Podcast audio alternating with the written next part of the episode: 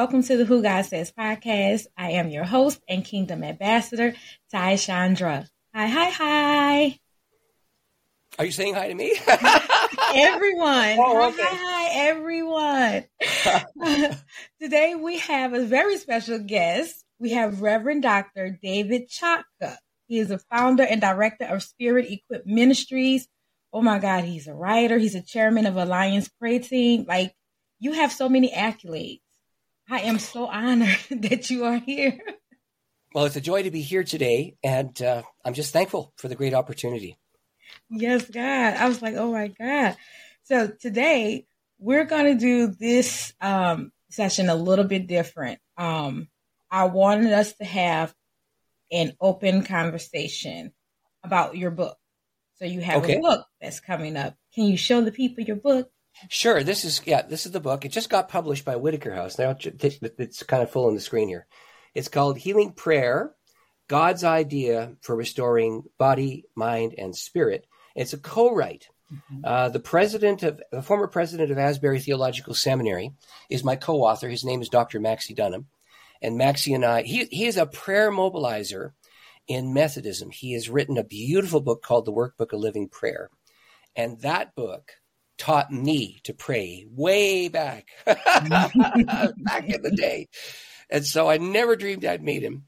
But uh, we have become friends, and he actually was the second reader in my doctoral work. I met many of his friends, and the result is we started to co-write.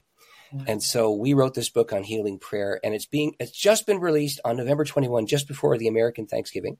Mm-hmm. And uh, the goal is to teach churches and individuals how to develop teams for healing prayer, how to be open to the power of the Lord in healing prayer, how to recognize the signals when God's trying to get your attention about healing prayer, and those kinds of things. Oh, yes. So that's all, that's all in that book. It's published by Whitaker House, and it's just out. And you can get it wherever books are sold. What's Awesome. Ooh. Okay, so so it was a co-write. So, what made you say? How did it just come about? What made you say let's? Oh, let's, that's a very long story. so, as it turns out, um, uh, Maxie uh, became my friend when I. Th- there's a very long call story attached to this, but I'll back this up to how I started to do healing prayer. I, I mean, okay. it, it began this way. Uh, I was a seminary student back in the day, so we're talking quite a long time ago. Although I, I don't want to tell you my exact age. At any rate, I was it, I was in a seminary where there were people with mixed convictions, and sometimes there were people who have what you call evangelical convictions, and sometimes there were people who had what you call liberal convictions. Mm-hmm. And I was a Bible thumping, Bible believing, born again believer. I love the Scripture. I believe it's the Word of God written, and whatever the Bible says, I am required to do if it's at all within my power and ability, et cetera, et cetera, et cetera. I believe in the resurrection. I believe in the hope of the new. Carry on. Anyway, some of the students in the class did not hold the view, and some of the professors did not. And if I go to a class and somebody would say, Oh, by the way, that miracle probably didn't happen, I would say, Oh, wait a minute. I don't think that's true. I believe that the scripture is true, etc. And there was a guy in the class and he could have been a stand up comic. He was a radio guy who had this ability to be able to take anything you say and turn it into a magnificent and colossal humorous moment. So everybody in the class would burst into gales of uproarious laughter. So one time I was defending the historicity of a miracle in the New mm. Testament, and somebody said that wasn't the case. And then this guy told this joke, and everybody in the room burst into gales of laughter. but it was mocking my view. Wow. It was making fun of my view that the Bible is reliable, that the Bible is historical, that the Bible says things that really happened, etc. It was kind of an anti-supernaturalist view that this student had. Anyway, bottom line was, uh, anytime I would do that, in the presence of our peers. This when the guy was in the room, he would lob these jokes across the room, and everybody would laugh. But I was usually the object of the humor. Mm-hmm. And in the course of time, you know, you laugh it off one or two times, but in the course of time, it starts to hurt. So I said to myself, I'm never going to be that boy's friend. now, he had a lovely wife, and she was sweet. And when she was there, he was a kind man. And we had a mutual friend. I called her Susie in the book. And uh, whenever she was around, uh, he would hesitate before he got into one of these modes where he'd start making mm. fun, etc. Anyway, uh, yeah, there was one time I had a class three times a week. I had to go across the plaza to study New Testament Greek, and, and so I was going across this plaza, and the mutual friend, who's very sweet, saw me, she stopped me and she said, Hey, David, how you doing? I said, Oh, I'm fine, going to my Greek class. And she said, Oh, did you know that our friend's in the hospital? I said, uh, what for? And she said, he's got phlebitis. Actually, I didn't. I, I, I, didn't know how serious it was, and I didn't feel bad that he was in the hospital. It's a wrong thing. I just read Romans twelve about no, never taking your own revenge. Anyway, the point is, I had to repent immediately of my bad attitude. And then she said he has phlebitis. I said, "What's that?" She said, "There is a clot in his arm. Mm. It's in a vein. If it's in your leg, it's called deep vein thrombosis. If it's in your arm, it's called uh, phlebitis. Mm-hmm. But if the clot breaks free and it travels through your system, it hits your lung or brain, 95 times out of 100, you're dead. Wow. You die. And it's a, it's a very serious thing. And for the 5% who live, they're forever impaired in their speech or their ability to function. It's just not good news. Anyway, when I realized this, I, I said, Well, I'm, I'm terribly sorry. Where is he? And she pointed six blocks down the road we were in the university complex and there was a university hospital there. Mm-hmm. And he was in the university hospital. It was a very fine school. Anyway, bottom line, I said, Oh, he's getting good care then. And then she said, Yes. I said, Well, that's good. And she said, Well, he wanted me to ask you something. I said, What's that? And uh, she said, He wants you to come pray for him. I said, What? And she said, Yes, he, he wants you to come pray for him. God I said, funny. I don't believe it. And she said, it was hard for me to believe too. I said, I, I, I, don't, I'm not going. And she said, why not? He said, I think he wants to make fun of my faith. I think he wants to mock my convictions. But the, the, behind this, Taishandra, there's something else. I had been a Christian believer for eight years, and I had met all kinds of people who understood most of the doctrines of the church, but I'd never met anybody who had been healed by the prayer of faith. I didn't, I'd never been taught in it. It wasn't part of the conversation when I was, you know, studying, etc. I was in this school that didn't really teach this. I had not a sweet clue about what to do. Right. I knew it was in the scripture, but I didn't know what to do. So here's what happens. I, I said, I'm not going. And she said, and I said, you know, he's been kind of cruel. And she said, he has been. I'll go talk to him. I said, you can talk to him if you want, but I, I don't know if this is, this is true. So I went off to my class the next day I'm in the coffee lounge in the school. And the mutual friend shows up and she looks at me and she says, Oh, I talked to our friend and he, he apologized profusely. He admitted that he shouldn't have done that to you and he wants you to come and pray. And I said, I'm not going. anyway, third day, I'm going across that plaza again. And of course, we intersect one more time and there she is. Mm-hmm. And she said, Did you go to that hospital down the road? And I said, I'm not going. Now, Tashandra, I don't know if you've ever been told off by your mother. Okay, so this girl got this fire in her eyes. Whenever my mom told me off, she would get her back straight. Fire would come out of her eyes. She'd stomp her foot and she'd insert my middle initial. So this girl knew my middle name. She looked at me. She straightened up. Her eyes flashed fire. She stomped me. She said, David R. Chotka, aren't you going around this campus saying the Bible is the word of God, is supposed to be obeyed? I said, Well, yes. She said, What about this scripture? I was sick and you visited me. Yeah. Suddenly a fell blow landed in the center of my being. punch? I, I knew that I had no choice except to go to see him. And then I looked at my friend and I said, Look, it says sick and visited. It doesn't say sick and prayed. and she said, Well, regardless of that, you got to go. so I finished my class and I went to that. It was about six blocks walk, so I didn't have to catch a bus. Right, I just went down the road. I got into the hospital, and there he was. And you got to know, you walk into the room and he's got all these monitors on and he's got all these tubes going wow. into him. And you know the nurses is coming and checking his pressure and so on and so forth. It's serious. Yeah.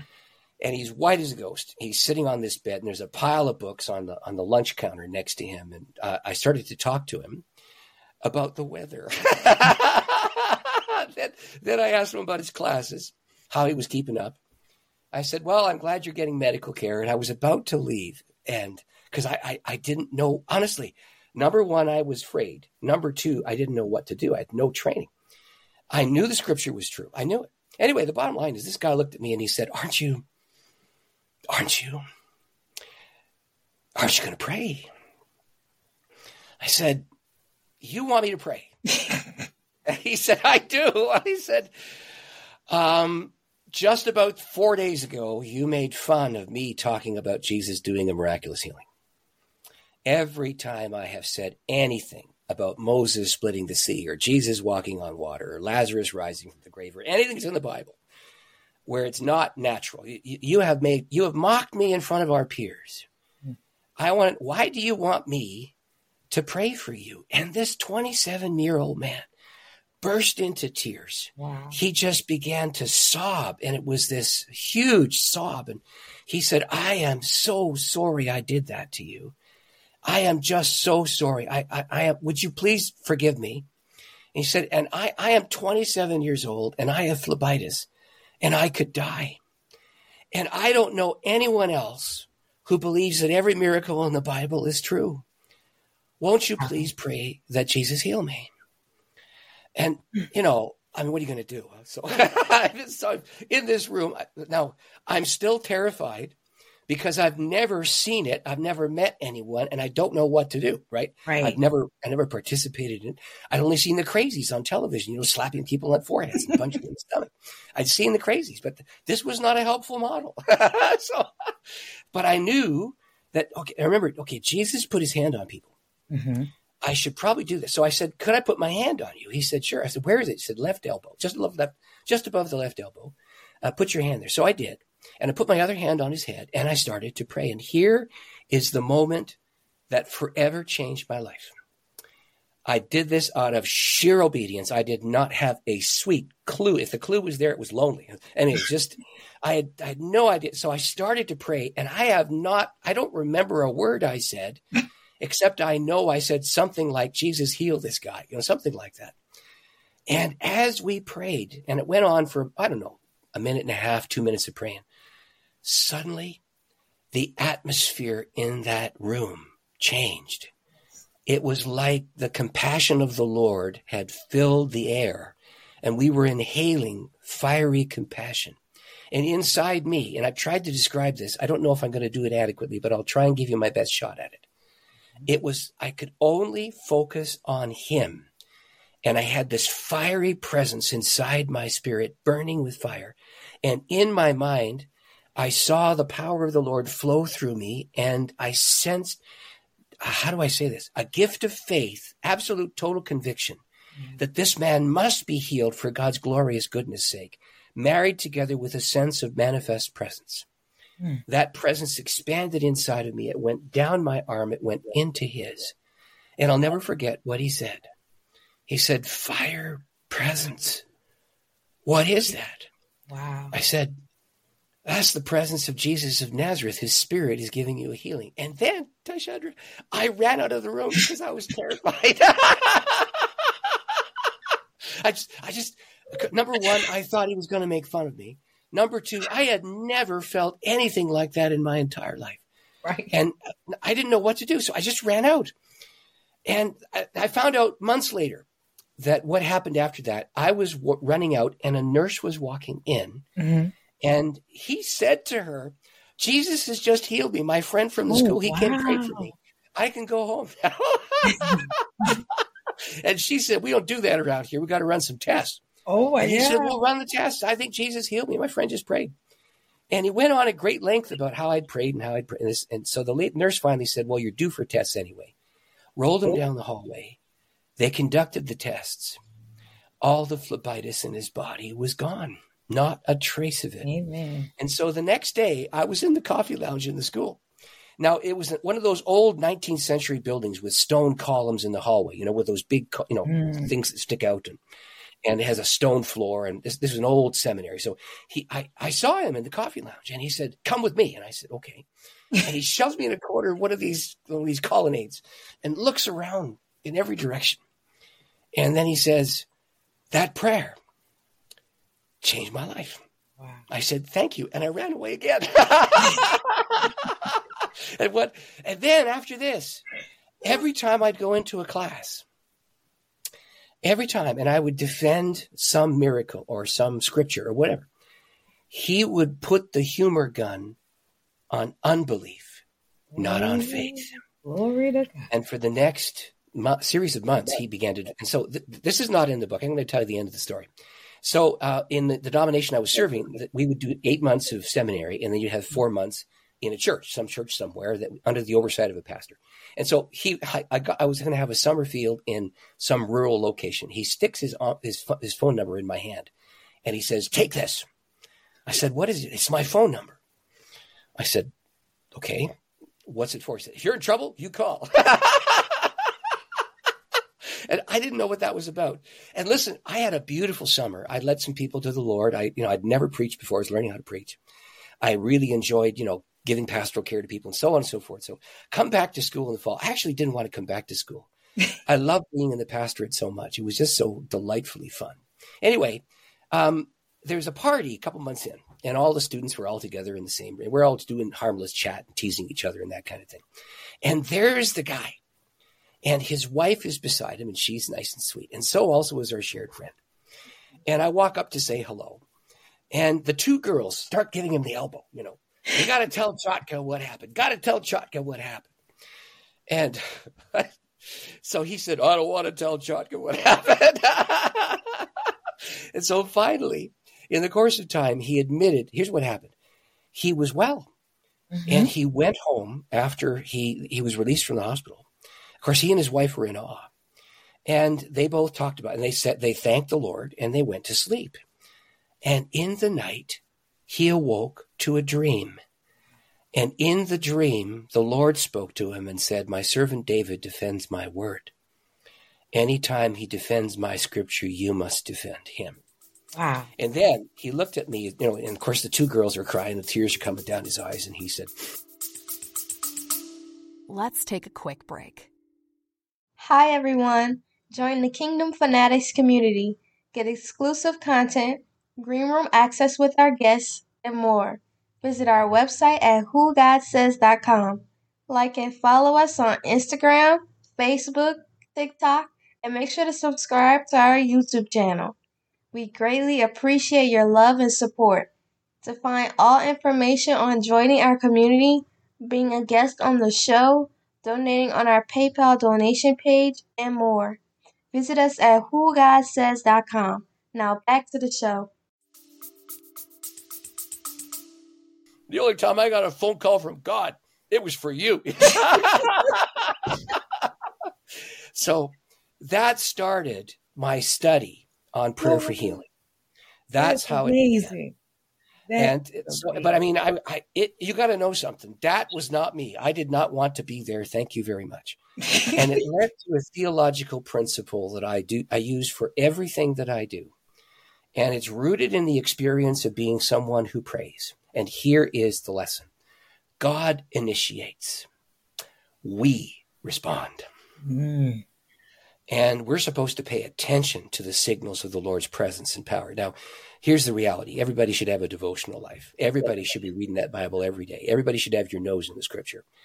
And there are, and everybody who's a Christian knows about this. They know those times when the Bible text leaps off the page and grabs your heart and suddenly you start thinking about that person you have to forgive or that person yep. you need to visit or the thing that you need to get done or the practice of godliness There's something like this everybody knows about that it's called guidance yep. now you do this and when the lord is asking you to pray for someone you pay attention to those signals and the best signal for this is found in romans 14 verse 17 it says this the kingdom of god is not eating and drinking it is righteousness and peace and joy in the Holy Spirit.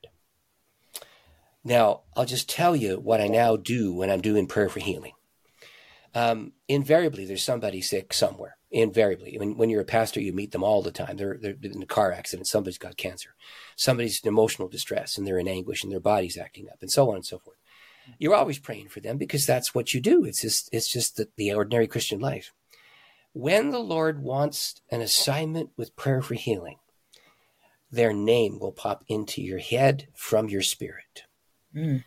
The, your walk with Jesus gets sweeter, that's righteousness. The peace waxes larger, and your focus with compassion grows, and your joy increases. Mm. And all that you can do is think about that person. Now, in my case, I feel an anointing. Yeah. And I'm going to try and describe it for you, but I don't know if you feel things the way that I do. I'll just tell. So I don't even know if you see green the way I see green or red the way I. I, I know that I have this. We have this common thing called language. Yeah. I'm going to give my best shot at describing it. It's a velvety, smooth assurance of warmth in behind my emotional or my physical estate. And it waxes large when there's an assignment on me to pray for another. The peace gets bigger, the fire burns, the presence grows rich. I become aware of Jesus and his compassion. In fact, read the Gospels and you will see compassion was a trigger for Jesus to do miracle again and again and again. Shows up in Mark chapter 1, around verse 40, with the leper. The leper comes and says, You know, if you're willing, you could make me clean. And in Mark 1, it says, moved with compassion. He said, I'm willing. And he reached out his hand to heal him and did. Uh, feeding the 5,000, feeding of the 4,000. He sees the people, they're hungry, three days with him, no food in, a, in an isolated place. And the disciples want to send them away. And Jesus says, You feed them. they got they got five loaves and two fish. Thank you very much. That's their lunch, right?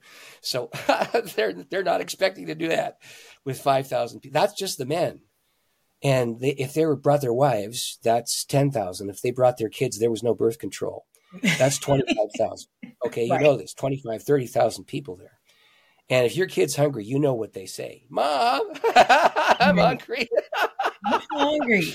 So you know, Jesus is teaching me. He sees the crowd. He sees that they're like sheep without a shepherd, and move with compassion. Yeah, he feeds the five thousand.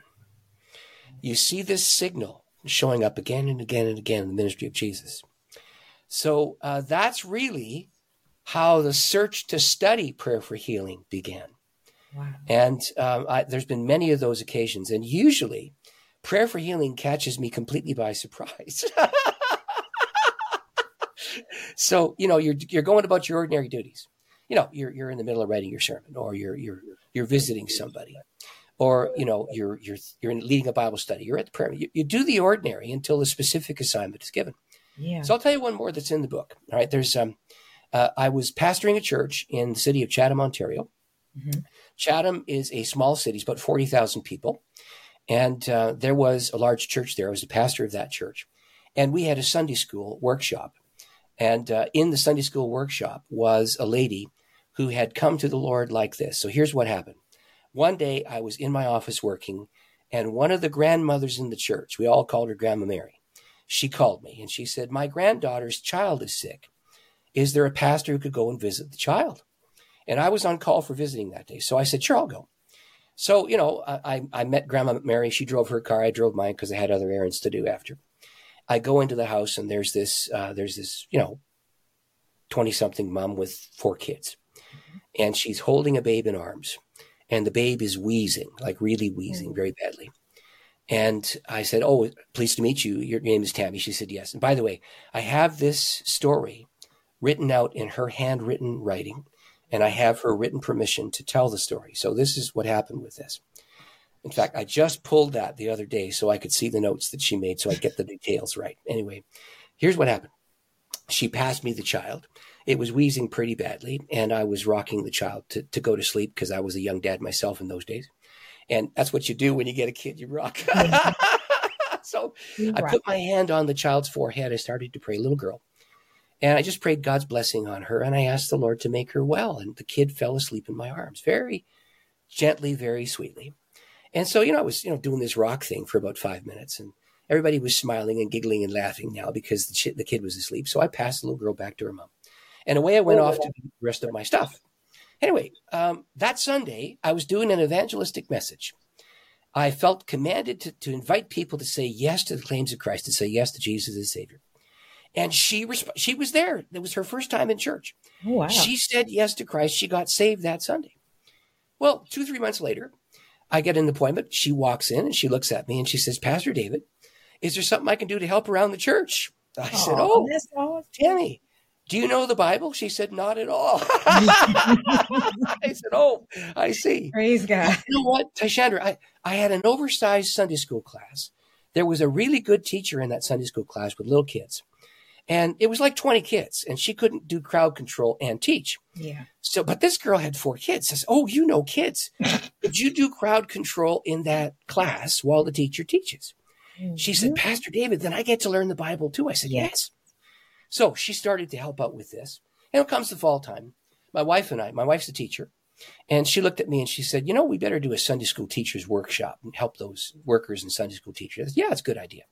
So we invited someone to help us out. We set up a day, and we had 14 of these volunteers who decided to be part of this. And it was a Saturday morning in November. So here's what happened. We're, we're, the, the Sunday school workshop was supposed to start at nine, and we were supposed to open up the doors at eight. And the caretaker opened the door at eight, and we walk in at eight thirty, and there's this mom with a patch on her eye, white as a ghost, and obviously in distress. But she's there for the Sunday school teachers workshop, and we looked at her. And now at this moment, there was uh, there were three or four couples who had walked in, and uh, a couple of them were people doing other things, but you know there were people who were attending the, the event. One of them was a lady named Barb. And uh, Barb and my wife and I are standing there and we're talking to Tammy. And Tammy said, Oh, I said, Tammy, what happened? She said, Oh, I got a patch on my eye. My eye's terribly sore. I said, Well, we can see that. What happened? She said, Well, you know, Pastor David, I don't have a lot of money. I said, Yeah, I do know that. She said, Well, you know, um, uh, my neighbor and I, we would hand out treats at Halloween on Thursday night. And I said, Oh, and she said, Yeah, we did. We, I had a neighbor. We do this together, so it was half the cost. But when I looked at the decorations, they were all about evil.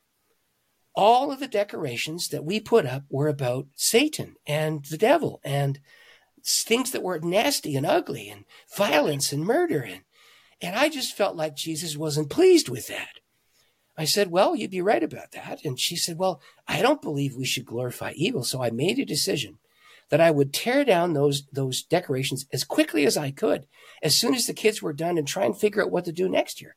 I said, Well, that's a good thing, Tammy. She said, Well, I went mm-hmm. outside and started tearing down decorations. And there was one decoration that was anchored to the wall with a tack and a piece of wood. Mm-hmm. And I pulled on it and it flew out of the wall and it went straight into my eye.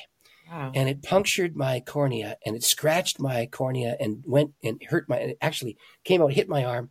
And I damaged my eye and I screamed and the neighbors got me. It was somewhere around 11 o'clock at night. We got to the hospital. And somewhere close to midnight, one side of midnight or the other, the eye doctor in town was on call. He saw me and he said, You have lost 60% of your forward vision in that eye, and you've lost 100% of the peripheral. I am going to clean the eye out. We're going to give you a patch for your eye. If the light leaks in, you're going to have some pain. But I'll give you a pain reliever. I'll give you an antibiotic to stop any possible infection. And I'm booking you in to see me on Monday. So this is, no, that was Friday morning. This is Saturday morning the next day.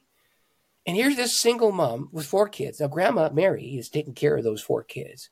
She's come for the workshop when she's got this damage. And as we're standing in the hallway, there is this uh, the lady named Barb, the, the elder's wife. She looks at me and she says, Pastor David, I believe we're supposed to pray for Tammy to be healed. And suddenly, uh, there was another lady named Helen, and she said, Absolutely right. And there were two elders there, a guy named Ralph and a guy named Brent. Yeah, we got to do this. My wife said, Yeah, we got to do this. So we all went into the room that was booked for the workshop. And by this time, all 14 attendees were there, plus the leaders. And we asked Tammy's permission if we could place our hands on her. And she said, Oh, please. So we all put our hands on her. We started to pray. And my hand got fiery hot. That's one of the signals that happens with me. And again, compassion. This, this sense in your spirit that God's glory was at stake. It wasn't just for her. It wasn't just for the room. It wasn't just for me. It was God's glory that was at Yes. stake here because she took a stand for what the Lord wanted her to do. And, you know, so I, we're starting to pray. And, and after several minutes, it was very clear this presence is dominating the room. I said, Tammy, what, what's going on? She said, Pastor David, there's this fiery heat going into my body and it's Oh, wow. going into my eyeball and the pain is diminishing. I said, Where's the heat coming from? And she tapped five hands. There was mine, there was my wife's, there was Barb's, there was Helen's, and there was one of the elders, a guy named Brent. And I said, do, do you want us to keep praying? She said, Oh, please. So we did. And then suddenly the presence lifted. And we all knew she had no more pain. Wow. And I, she said, she said, what should I do, Pastor? I said, let's do the workshop. When are you seeing the doctor? She said, Monday. I said, well, call me on Monday and let's find out what happened. So Monday rolls around, about 11 o'clock on Monday, I get a phone call. It's her. She'd been to the eye doctor. Now, he had his notes yes. from the Thursday night, Friday morning, because he was the attending physician. He had them right there. He takes the patch off, looks at her, and his jaw drops. and she said, Doctor, what's wrong? And he said, Wrong. There's nothing wrong. Wow. And that's wrong. so he, he, he looked at his notes. He then he gave her an eye exam. She had hundred percent 20/20 vision out the front, and she had hundred percent peripheral out the side. And he she he said, "What did you do between Friday and now?" She said, "Well, 14 people asked Jesus to heal my eye. Do you think Jesus healed my eye?" and he said, "I don't know Jesus, but your eye is well."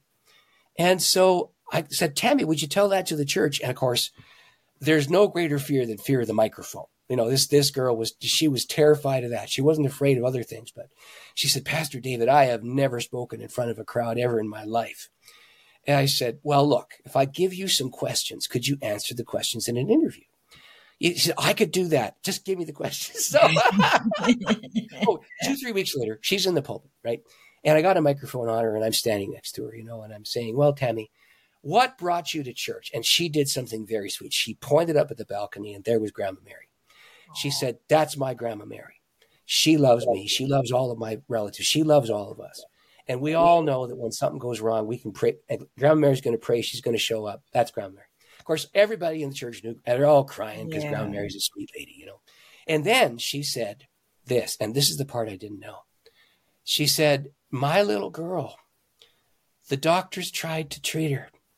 She had this terrible wheezing cough, and nothing would help and they sent my child home because there was nothing else they could do. So I called up my grandma Mary and I said, Grandma Mary, is there anybody who could come and pray for my little girl? And then she looked at me. She said, Pastor David, you came and you prayed. Wow. And my little girl fell asleep in your arms and woke up the next day healed. Amen. So I decided that I would come to your church. And when you said, Do you want to follow Jesus? I said, Well, if Jesus is going to heal my little girl, I'm going to follow Jesus. And that's why I said yes to the claims of Christ that day. Oh my God. Of course, by this time, the whole I, I had no clue. I did again, healing by surprise. I did not know that little girl was in a serious bad way. I did not know that. I just knew the little girl fell asleep in my arms and I put her back in mom's hands. And then when she got healed, as she told the eye story, by now the whole congregation is weeping and thanking God and praising God. It was the most amazing thing. But the best of all Grandma Mary, her faith was rewarded, the, the, the praying faith of a praying grandma. Yeah. Everybody in the church understood. Sometimes it's years before the prayer is answered. A grandma yeah. Mary got to see her prayer answered. Yes. Now, those two accounts started me researching and writing on prayer for healing. And in the course of time, I found myself reducing to writing some of those stories. And I was talking to my good friend Maxie Dunnam, who's the president of Asbury and now a writer. He's written more than 50 books. And, um, and so as Max, and he's now 89 years old. He's still a mentor of mine, a great friend. I just talked to him a couple of days ago and we pray regularly together. He's a, he's He'll become a great friend. Anyway, Maxie and I decided when I was starting my new ministry, and I, I'm doing a new ministry where I travel and teach, I'm no longer the lead pastor of a local church. I'm now an itinerant and I write and I do podcasts and I and I do videos and I do teaching sessions and conferences and so on. And hey, if anybody wants to invite me, you can go to my website. I'm, I'm happy to come. We can lock a time that works for all of us. Anyway, regards to that, when I started this, I called him. I said, "Well, Maxie, I don't know how to publish on Amazon. Man, I want to self-publish a book." And he had produced a little brochure on prayer for healing to train teams to do things at altars in churches. Mm. And I had developed a brochure to train people about how to pay attention to the presence. Yeah. And so our theology was about 100% overlap, but our practices were different. And so I said, why don't we put those two things together and do a little book? And we developed a little book called Healing Prayer is God's Idea. And the people at Whitaker House, somebody read it. And they, so, and, and I'll tell you something, this was December of last year. I was calling up Maxie and I said, Maxie, you know, we got 50 pages of book.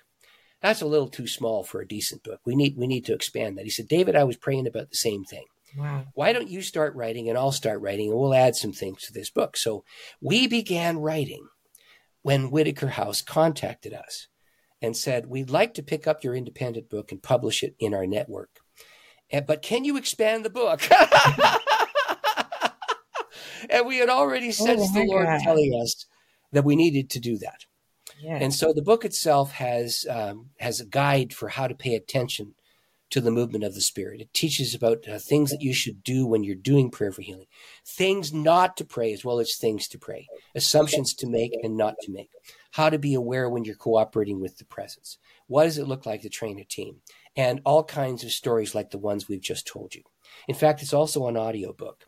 And uh, I read most of the audiobook although I'm not allowed to have a lot of fun and laugh a lot. You have, you have to read your book, you know. anyway, so there's there's two stories in the book where Maxie reads. Mm-hmm. One was the healing of his grandson. And so the first chapter, I tell the story that I just told you uh, earlier about the guy with phlebitis mm-hmm. and how he gets healed and how he tripped. And then Maxie tells the story about how his grandson was diagnosed with an eye affliction. His eyes were vibrating back and forth. It's called mm-hmm. nystagmus, and it mm-hmm. means you can't focus properly.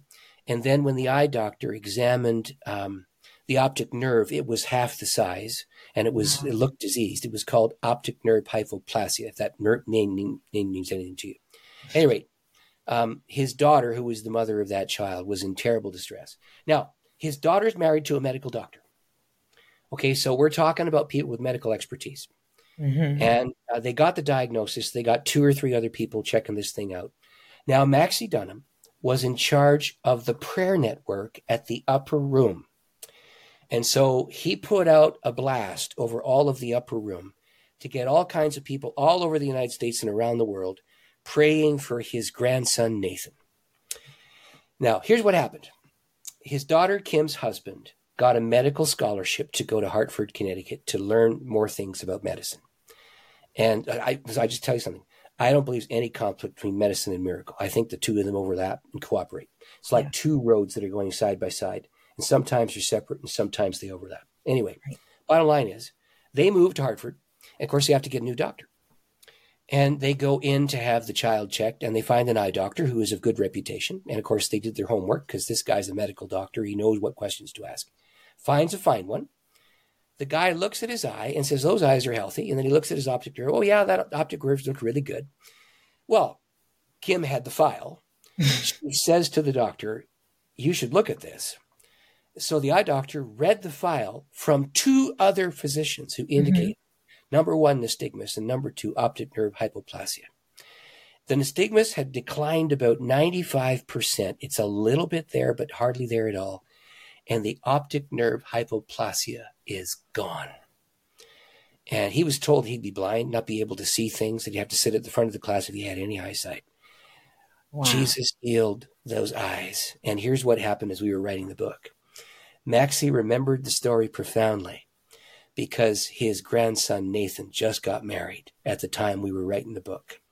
And now there's a grandchild. So we got the oh. manuscript done and uh, we presented it to Whitaker House. It takes about a year for the book to get off the ground and into their publishing stream. And in that time, there's now a great grandchild. And the child is healthy. So those two stories start the book. And I read my story, Maxie in his own inimitable way with his southern accent. He's a Mississippi guy. He uh, he reads with his southern accent, and it's a beautiful. I, by the way, I love the accent. In the North, when you say you plural, it's use guys. When you say you plural in the South, it's y'all. Yes, y'all. Yep. That's much nicer. so that's how all of this started. That's and, amazing. Yes. And so I do believe in the Lord's power to heal. That is amazing. Yeah. Oh my gosh. I'm overwhelmed just by listening. well, I'll tell you something. Uh, I also believe this. I, I, so the book talks about medicine, mm-hmm. miracle, and holy mystery. Mm-hmm. And there are seasons when we don't see the answer. Yes. There are seasons where, in fact, one of the stories in the book is of one of my elders. He was 55 years old when he died of cancer. And he was a wonderful, godly, righteous man. And I prayed for him when he was 51. And he had a remission. He also, this, this is hilarious. He, he burst, when we were praying with him, there was, there were a bunch of us praying with him. He burst into gales of uproarious laughter. He couldn't stop laughing. wow. And we were on a road trip when, I, when we'd had the prayer time. And I prayed for him, and it was a three hour drive home. And we were all together in that. He he laughed for three hours. mm. And I said, What you doing? He said, I just can't stop. God is so good. He started laughing. He got all the way home, you know, then his wife took him home. The cancer went into remission. Then three years later, it came back. Now, I'll just tell you something. We, we were friends. He and his wife, and my wife and I, would do would do social things together with two other couples. And you got to know something. This guy was always joyful, always yeah. laughing, always teasing. And there was these two guys. Him, his name was Bob, and actually his name was Bob Roberts. We used to call him Bob Bobs. he called himself that. And there was another guy named Bill, and Bill and Bob would do this, you know, this this fun thing back and forth all night. And we'd laugh together, and we'd share meals together, we'd do a little project together, whatever. We just, they were friends. And he died. I did the funeral, and he was 55. Yeah. He wasn't 90. He was 55. And I was in such terrible grief. I could yeah. just get myself through this funeral. And, you know, I did the, I don't know if, how you do it down south. We have this saying when the body's going in the ground into the ground we commit your ashes, earth to earth, yeah. ashes to ashes, dust to dust. Into God's keeping we commit our service here departed. I said those words. I did the benediction. I went back into my office, closed the door, and cried like a baby. It was my friend. Two weeks after this, the other three couples were getting together. And we were sad, but they were celebrating that Bob had been healed. Yeah. I said, healed? He died. Guys, I just buried him. I just right. I, and he's he's gone. He, he, I know he's with the Lord. I know he loves Jesus. He's with the Lord, but he's gone. He was fifty five, and they said you didn't know him before that prayer time. I said no, I didn't. Wow. And he said, he was clinically depressed for 12 years. And you prayed for him. The cancer went into remission and he burst into laughter. And the clinical depression vanished. Wow. And his last four years were filled with laughter and love that his wife had not seen in a decade. And I sat back and I said, I did not wow. know that. But I, will tell you something, Tashandra. I wanted him well. Yeah. He was the elder in my elder board. And I'll tell you, I don't know if you've ever been in an elder board. Shenanigans, you know, power deals. You know, somebody's mad at you because they said something that offended their grandson, you know, that kind of thing. Oh, wow. This was the guy who would always say, What does the Bible say? And he'd crack open the scripture and he'd read it to us. And then he'd say, Now you got to repent. And he'd say to somebody else, You were right. And the scripture says you're right. Now we're going to pray and get this thing fixed. He, he was that guy. Yeah. He was the one who would keep our elder board with its nose in the Bible. And so, you know, and he was the evangelism guy. He he talked about Jesus to anybody he met. He was always talking about the Lord, right? Yeah. And so, it, you know, but I didn't realize he hadn't done that until that prayer time when I was a new pastor wow. in ah. that church. So I mean, but, the, but this is this, the mystery is still there. I mean, he still died at fifty five. Yeah, I mean, he, the he healing, the healing didn't come the way we expected to come. We're like, okay, the problem is cancer, so Lord, heal him of the cancer. But that's not exactly what he needed. Well, he, the cancer did go into remission, and it went into remission for, and he had no trace of it for three years, and then it returned. Wow. And so, we, so you have this so I can't be one of those guys who says everybody's going to get healed all the time. I can't say right. that. Right. I'm old enough to know that that is not truth. Mm-hmm. What I am able to say is that when the power of the Lord starts to move, yes. you better cooperate with that. So my favorite scripture for this is found in the Gospel of Luke. It's Luke 5. And uh, in Luke 5:15, it talks about thousands of people in a crowd because of Jesus' healing ministry. Now, in that culture, they had to walk by foot. Mm-hmm. I mean, when we think about traveling, we get in the car, we drive, you know, and you'd go an hour without much thought. If you have to, if, if something's an hour away, you get in the car, you drive, and you, if you need something, you stop at, you know, the, the, the, the restaurant on the way, you do that. Yeah. That's not what they could do. if they were going to go more than 10 miles, they had to have an animal. They had to take care of the animal. They had to feed it. They had to have water for them and for the animal. They had to have protection, had to travel in a group. And if they were bringing a sick person, they had to bring things that would make the sick person well. And if they came, and it says in Luke 5 15, they were coming from countries. Yes. So weeks of travel at a time to meet Jesus the healer. Now, there were thousands of them. Luke 12 says there were so many people outside, they were stepping on each other. Wow. That's a lot of people. Now, um, it says, uh, I'll, now I just go his in from my, if anything in my church ever grew, my elders would always say, do more of it. Need a Sunday school class? Add another one. You got your, your church, Sunday school, your church is full, add a second service, add a third service, do more of it. And the prayer principle sometimes got swallowed up Mm. in the growth principle. Yeah. Now in 515, it says thousands came because of his healing ministry. In 516, it says that Jesus would go off by himself to pray Yes. alone. yes. And so he didn't just automatically do more. He would seek his father in the private prayer place mm. before he did more. Now in 517, it describes what it was like. Now here's the background. In Luke's gospel, Luke chapter 1 verse 1 admits he was not an eyewitness, Mm. but he talked to eyewitnesses and he gathered data to com- compile a gospel. That's what he says. That means Luke was talking to someone who was there Yeah. in Luke 5 17. You got that? So one of the disciples or somebody in the crowd, maybe the healed guy, he was gathering the research, and Luke was a medical doctor. Okay? Yes. Now, it says this it says that there were people from all around that came from Jerusalem, Judea, that came from all the outlying villages. And then it says this thing in the last line of 517. And the power of the Lord was present for Jesus to perform healing. Hmm. Here's what it means Luke wrote that down because somebody saw that. Mm. You got it? Yeah. There was an increase in manifest presence. It lands on Jesus, Yeah. and then he cooperates with the Spirit on him, and the paralyzed man is healed. Now, that text is powerful and rich for lots and lots of reasons. The big one for me is that it was Jesus himself, who is God the Son and the Son of God, Right. had come to earth as the Son of Man. Mm-hmm. And in his earthly humanity, he had to pay attention to the increase of the presence, Yes.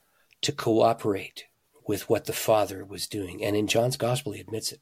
It's all the way through John's gospel. And Luke 5, John 5 rather, tells, tells of the healing of the guy at the pool of Bethesda. One of my favorite stories.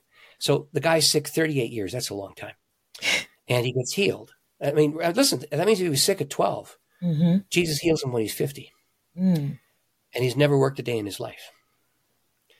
That means he has no skills. He doesn't know how to wait on customers. He doesn't know how to handle a tool. Never dug a ditch in his life.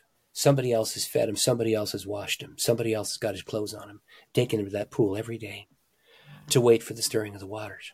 Yeah. So Jesus says to the guy, Do you want to be healed? Mhm. I always thought that was a dumb question. But think about it. If you never worked for a living for 38 consecutive years, do you want to start from the beginning when you're 50? I don't know. I don't know. I just. No, don't so know. Jesus asks him, and he and he says, "I can't get to the pool. You're going to help me in the pool." And and so the Lord says, "Pick up your bed and walk." Now, the funny thing about that story, the guy doesn't know who Jesus is. He's, it's it's an anonymous healing. He's, he gets well, and and so he's carrying his bed on the Sabbath. The Pharisees get mad and they say, "What are you doing carrying that bed on Sabbath?" He said, "Well, some guy, some guy." he doesn't even know it's Jesus. Anyway, in the course of time, the Lord walks up to him and says, "That was me."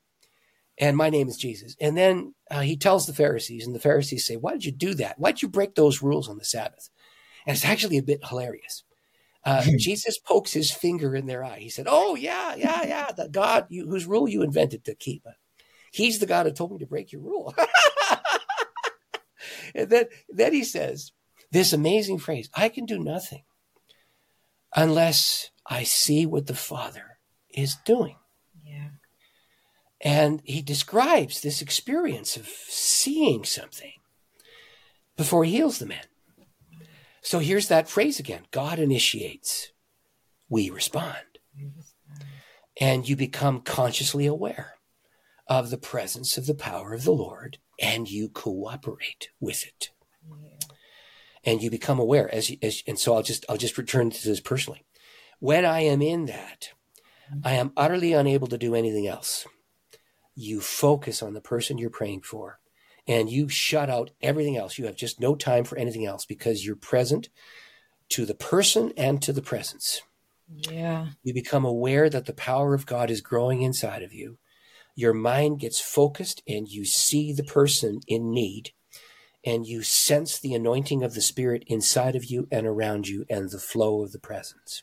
Oh and God. you cooperate with that. And yeah. sometimes you tangibly feel the anointing going into the other and they they and sometimes they respond a little bit.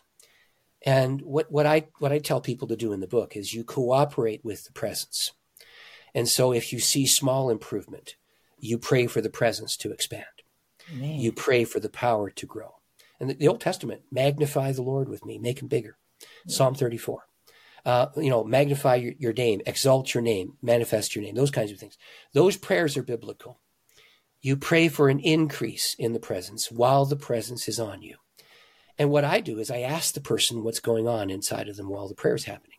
Wow. Jesus does that in the Gospel of Mark. There's a man who see who Jesus prayed for who was blind. He puts mud in his eyes, and then the mud goes, and Jesus says to him, "What do you see?" He said, oh, "I see men, but they're walking around like trees." So Jesus of Nazareth, God the Son, prays a second time.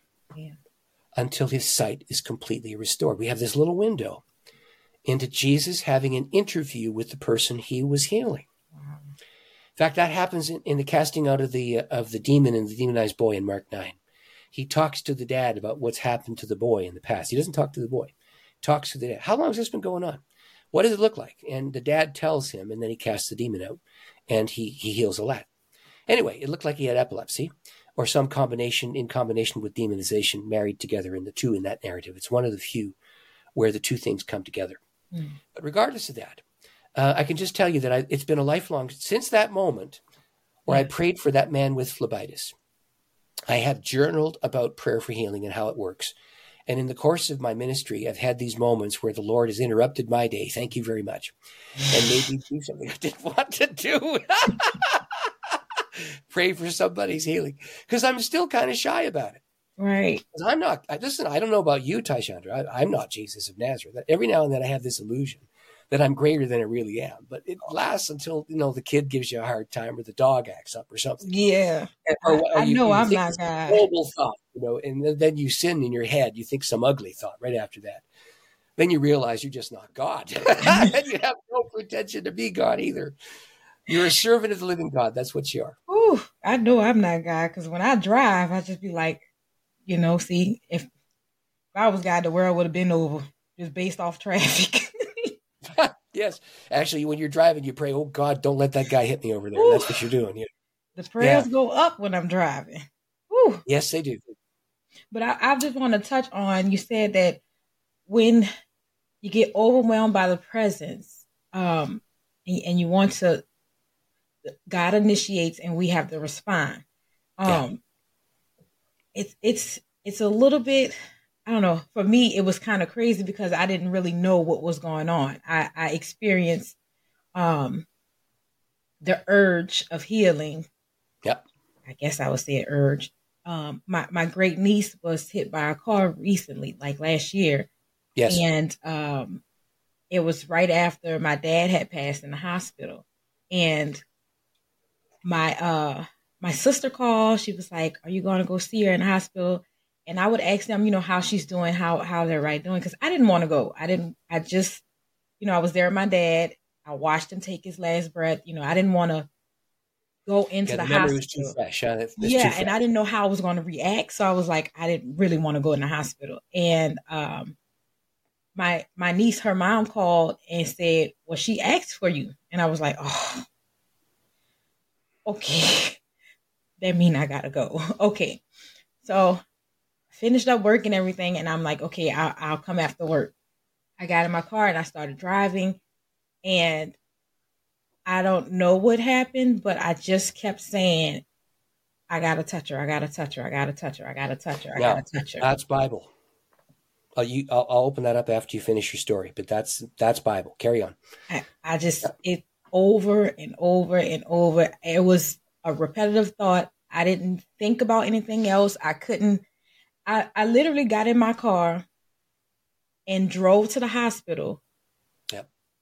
Without like I know I was driving, but I can't tell you where I turned, where I made a right turn, left turn, or whatever. Like I was so zoned out that I just almost floated to the hospital. And I walked in and I was talking to her mom and she was like, Well, um, they said that she um she had damage to her hip, her leg, her head, her her arm. And um because of the hip damage, she wasn't going to be able to get out the bed for about six weeks. Okay. And then after that, they'll be able to start physical therapy. Yep. Um, and so I was like, okay. And my mom was there, and my mom kind of um was getting in her little, oh my god, my baby, and you know, you know kissing on her and stuff. Yes, okay. And so um, I just walked up to her. I was like, "How you feeling? Are you okay?" She said, "I'm okay. I'm okay." And I touched her head. Yep. And she had uh, stitches in the top part. I didn't see them because of her hair, but she had stitches right here in the top part of her head. And I touched her head, and she started crying. Yeah. And I said, Are you okay? And she said, Yeah. She was like, I have stitches right here. And I said, It's going to be okay. She said, It's going to be okay. I said, It's going to be okay. She said, It's going to be okay. And uh, I stayed there for a little while because once she told me that she had stitches and, and everything, I moved my hand, but I stayed in the hospital for a little while, like a, maybe a couple of hours. And um, before I left out the hospital, she got out the bed. Now, did you pray? I I don't know what happened. Okay. I don't know what was said. All I remember asking her was, "Are you okay?" Now, in the scripture, Jesus was not praying when the woman with the issue of blood touched the hem of his garment. And power was on him. And it says in the text, it's Mark 5, mm-hmm. it says that the woman felt in her body that she was healed and that Jesus felt the flow of power. And in Mark, it's very clear he is walking away from her when she touches him from behind. Yeah. So he was not aware who it was, and it was a crowd of thousands pressing in on him. And there was a transfer of power. And in other parts in Luke and in Mark, it talks about how they put the sick in pallets. And when he would walk by, they would just touch him, and power was coming from him. It says that in the Sermon on the Plain, just before he gives the Sermon on the Plain in Luke 6. And so we have those accounts where his prayer life led to a manifest presence on him that was accessed by touch. Yeah. Now, that word touch in the Synoptic Gospels, Matthew, Mark, and Luke, it's used something like 50 times. With the exception of Jesus touching the children to bless them, which I think could have also had a transfer of power, yeah. and the account of Jesus touching a lamp to light it all of the references have to do with the transfer of healing virtue from Jesus to the recipient of healing prayer. Yeah. Either with the person praying or with Jesus praying, or both. Every single reference. Yeah. And sometimes Jesus is consciously aware, and sometimes he was not. But it had, but you were uh, you were commanded. I can just tell you this: most of Jesus talking, most of God's talking, is nonverbal. Yeah. It's a sense of manifest presence that grows. And you were commanded by presence to start driving that car, and you were commanded to go into that room, and you were commanded to put your hand on that head, even though you did not want to be there. so once again, the healing by surprise is the best way to describe that. Yeah, and my, know, my pastor said that too. That's, that's amazing. Yeah. Now you know you didn't do that. I know. And I you know the medical team didn't do that. They told I you. Know. No, no, no. They, yeah, they said six weeks. Yeah, Jesus did that. Yeah. And so the bottom line is you couldn't claim glory for that. The medical team didn't want the glory for that. They were concerned. And the child was walking. That's the Lord. I, I was and like, God gets. So here's the thing: you don't get the glory. The, the team doesn't get the glory. God does, and that's how gifts of the Spirit work. Whenever the power of the Lord shows up on you, He gets the glory. Yes. That's how it works. I am so grateful that you came out today. Any last words for the audience? Well, yes, actually, you can get that book anywhere books are sold. I'm going to show it again, so if I could do mm-hmm. that. It's called Healing Prayers, God's Idea. That's what it looks like. It's a co-write between myself, David Chotka, and Maxie Dunnam. But you can just Google Healing Prayer and you'll find it. It just came out by Whitaker House, and it's on audiobook, it's on ebook, and it's trade paperback. And you can get it. You can go to Walmart and order the thing if you want to, or Barnes and Noble, or Books a Million, or anything like that. Anywhere books are sold, the book's available and it walks through some of the stories I've told you. I've told you a couple of ones that aren't in the book, but stories just like that are there together with the principles that arise from those stories mm-hmm. about how to do that in your church. Yes, that's amazing. Okay, I'm going to let you go, but I want to thank you again. For, All right. Well, let me pray a blessing on your audience. Could I do that? Yes, and then we'll call yes, that today. Okay. Lord Jesus, I'm aware that right now somebody out there is sick. Somebody out there has or sick relative. Somebody out there doesn't know what to do and they're wondering if they're supposed to be involved in prayer for healing. So, Jesus, here's the prayer I would pray. I would pray you speak nonverbal and take control of their body and put them in that car and get them. get them driving down the road. Yes. Or that you surprise them by showing up inside their hearts, their minds, their souls, their spirits, and flow through them. I would pray that their hearts would overflow with compassion as they pray for another or that those who are afflicted would have friends and relatives come and love on them, place their hands on them, and in Jesus' name, be the agent of the love of God. Send consolation, send grace, send mercy, send blessing. Bless Taishandra as she does this podcast. Let it speak to many, and let it turn the hearts of many toward the Lord. For we ask it in Jesus' name. Amen. Amen. Well, thank you, th- thank you, Taishandra. It's been a joy to be with you. Thank you. I'll see you soon. Very good. God bless. Bye for now.